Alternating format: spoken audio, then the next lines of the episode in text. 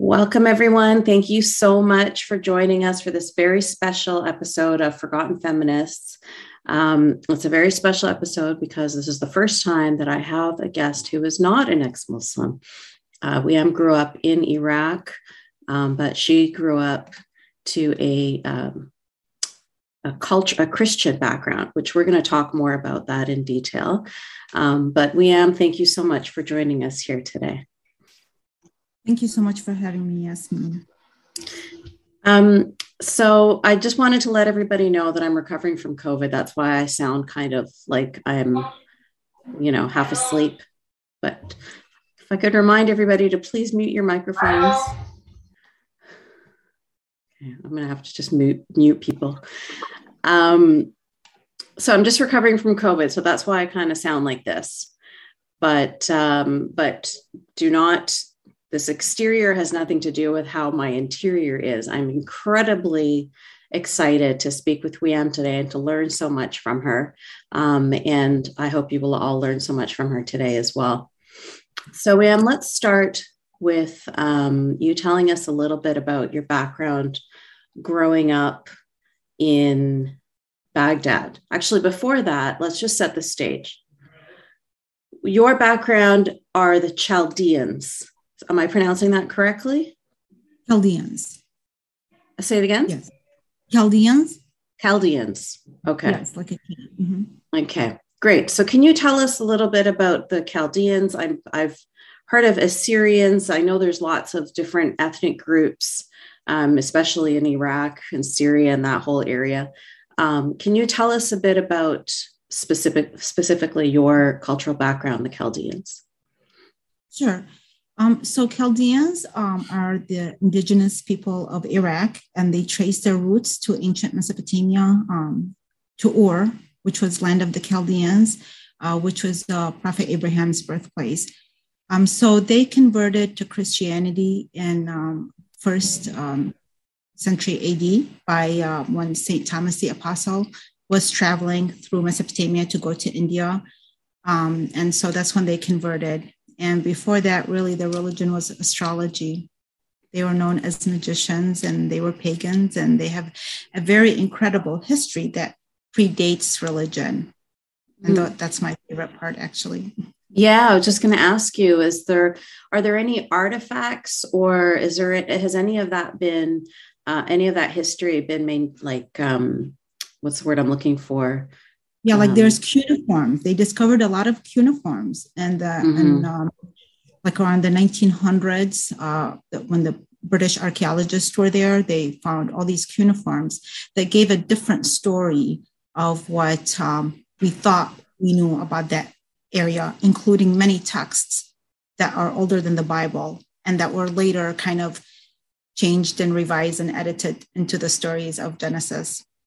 Mm-hmm but there were many um, similarities. And one thing that was left out, a lot of the material or the cuneiforms that were left out and the stories that were left out were the ones that dealt with women.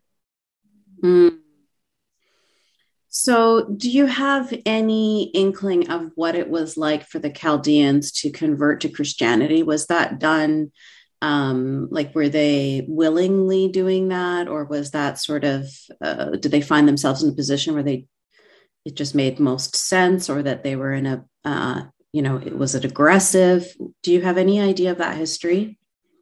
Um, yeah so that particular history i have not found although i keep searching all the time i'm, I'm always researching and trying to see the history behind that land. And um, it does not show that there was aggression and it does seem like a more peaceful way that they um, embraced christianity. And that was mostly because it was St. Thomas the Apostle was not a, a violent man. Um, and so he was just spreading the word and they were just embracing it. There was no particular war that took place in the process.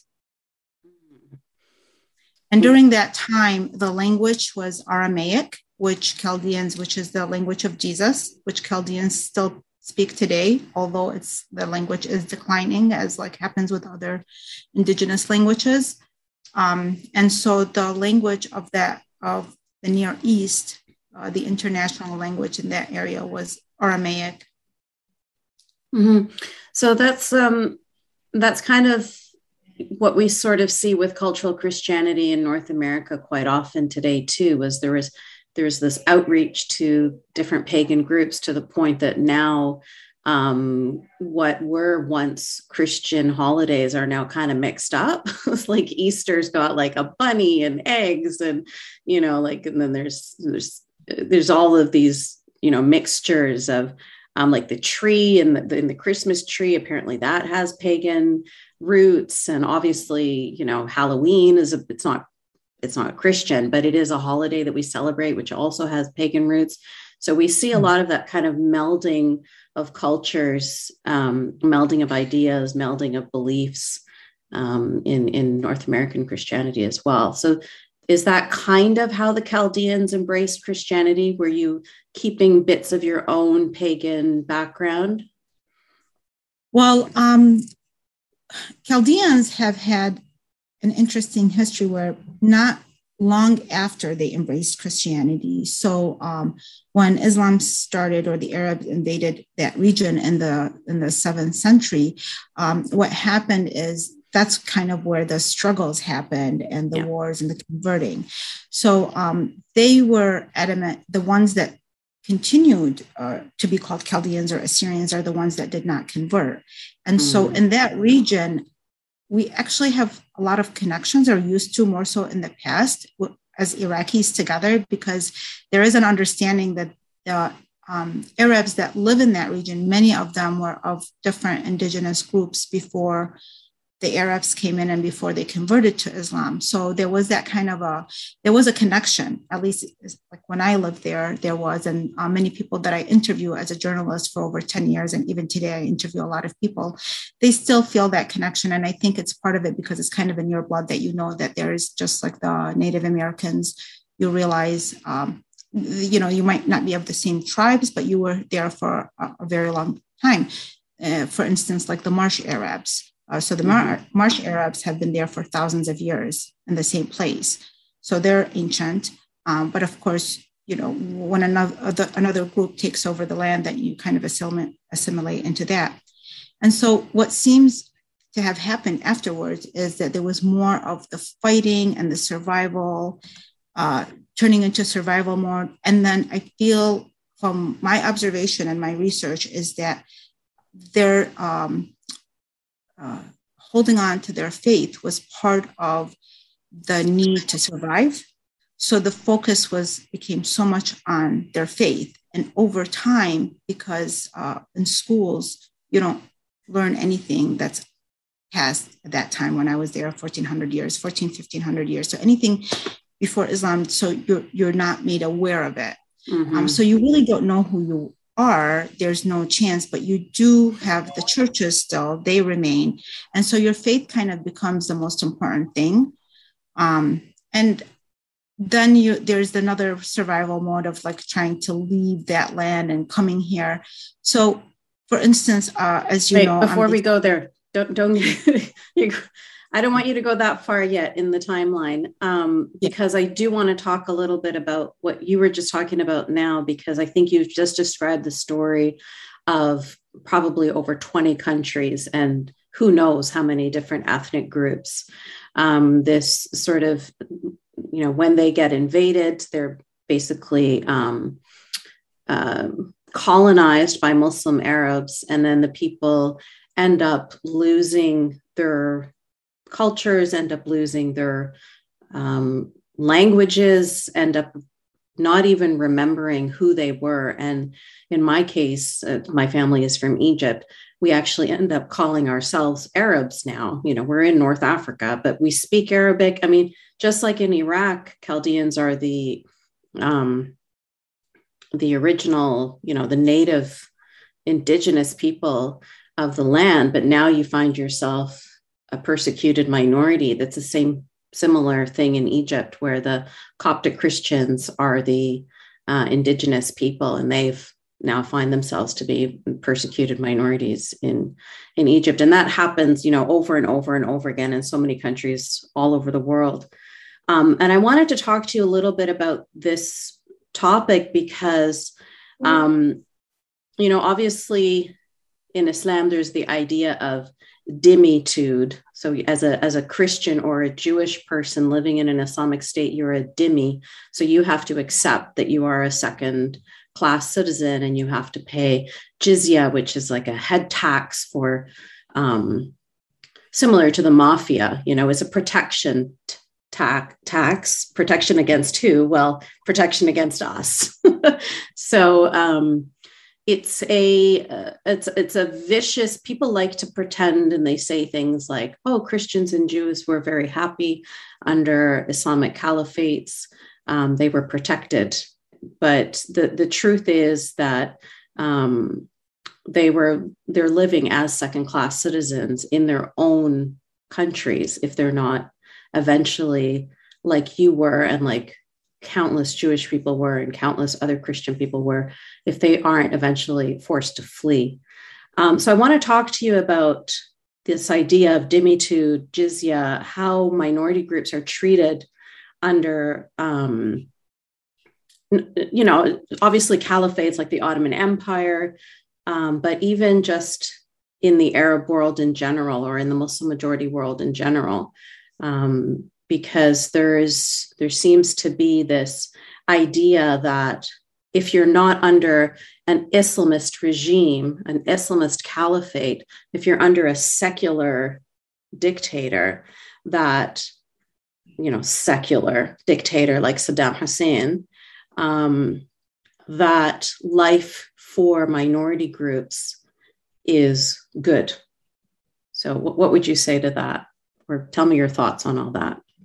Well, I came across a memoir uh, that was published in 1844 in England by the author is it's called Memoirs of, the, of a Babylonian Princess, and it was written by Maria Maria Teresa Asmar, who lived who, who is from the village of my ancestors, Tilkiape, which is northern of Iraq, which was um, destroyed by ISIS. So now, you know, it was the largest village, the largest town for Christian Iraqis, and now there's like maybe a handful of people that live there. And I'm not even, we don't really, really know who they are. They don't just go out there and announce themselves.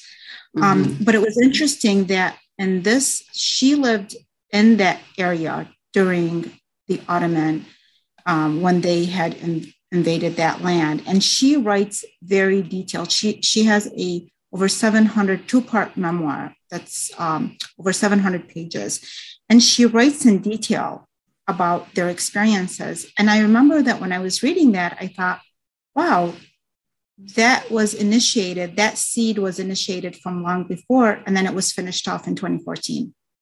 Mm. So there was that. Um, that was the motive. There was some kind. There's a seed there that to just you know not to have any minorities or anybody outside of whatever um, religion that, that they believe should just dominate and that's it. And then and it was just um, the land was destroyed in 2017 the churches were destroyed. Um, people had to flee from their homes uh, and uh, the cemeteries were destroyed. So nothing really was was left. Uh, that even when later on they said well if we rebuild it and people come back and then the people said well how can we go back when the people who destroyed this are living there? Mm. Um, so a lot of the terrorists, they just they married and they just established their homes there. They took over a lot of the homes. So there's no trust. So really nobody can go back. So that land is just lost. So we had to come to the realization that there's no way that um, we could safely live there, you know. Um, so for that reason, right now, what was like over a million Christians prior to the 2003 war. After the 2003 war, that's when things got worse for the Christians. Um, and the numbers went down to 800,000, and now it's like a, it's less than 150,000, and most of them wow. are in the Kurdistan area. That is so fast. Like the numbers dwindled so quickly. Um, did did did everybody flee? They had to, yeah. Uh, so the mm-hmm. people that I interview, we, we have this program called the Digital Storytelling Project. Not that I didn't know this from before, but you know, when you hear about it, I think uh, there's this tendency. Some stories people would prefer just to kind of not revisit. And so when we are doing some of the programs that we do, we revisit that. And I realize like this just happened in 2014. But mm-hmm. oftentimes, unlike other minorities groups, like unlike in Germany, where you learn about the Holocaust for a whole year in high school. You know, here and I was raised in the United States. We learned about slavery. We learned about uh, the Native Americans, genocides. Mm-hmm. We learned about other what, what we did to others, uh, not mm-hmm. necessarily us, but just mm-hmm. the, the land or our the, the people that came here, how, how it happened. Um, and it's very interesting for me when I see that people who get their stories told and it's taught, they still don't find that it's enough. But we don't get it at all. Like we don't get yeah. anything. Mm-hmm. We nothing is gone goes back into that history. And sometimes I'll see these programs where people are like, oh, you know, uh, if they're interviewing uh, Christians, they'll say, well, th- that's just in the past. Like put it behind you. It just mm. happened like less than 10 years ago. Um, so that denial, that resistance to addressing the conflict or things that we need to face is only continuing the same process over and over again. That's how we got to where we got because nobody wants to talk about it. Mm-hmm. Well, I'm glad you're here talking about it today. So I'm I'm doing what I can to to fix that very wrong thing. I mean, I was shocked myself to find out how Egypt became, you know, now there's like zero Jewish people there. How did that happen after hundreds of thousands of Jewish people living there? And I was shocked to find out the history. I mean, it was in the 60s or something, so it was, you know, further back, but but still the, the this truth and reconciliation that is common in North America or in the UK or in other parts of Europe that kind of thing doesn't happen in the Arab world. Like even you are born and raised in your country and you don't know the history of your people. Like like you said, not even a decade ago. Forget you know 50 years ago or 100 years ago all of that stuff is just swept under the carpet and people are expected to just forget and move on because they feel like well from my perspective i feel like it's because they feel like well everything all all wrongs have been righted so it's like you said, what started back in the Babylonian era and continued into, you know, the 2014 and for and onwards. Um, they just feel like it's this is this is the way things should be moving. So there's no there wouldn't be an um, it wouldn't make sense to stop and have any kind of truth and reconciliation or any kind of um, self you know awareness or any kind of um,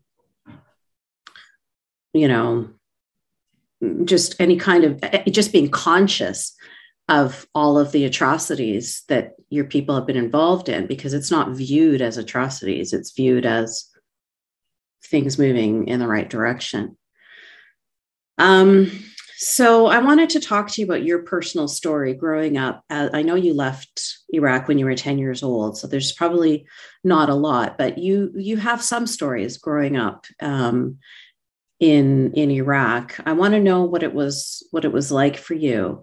Um, what, what it was like for you at school, what it was like for you at home. You told me a story about your your gardener. Um, tell me about what it was like for you, because I've I've heard again. I've spoken to people who were Jewish growing up in Lebanon, you know, and I've I, but I've never spoken to somebody who was uh, Christian growing up in Iraq. So, can you give us an idea of what that would be like? So, um, so I actually left when I was nine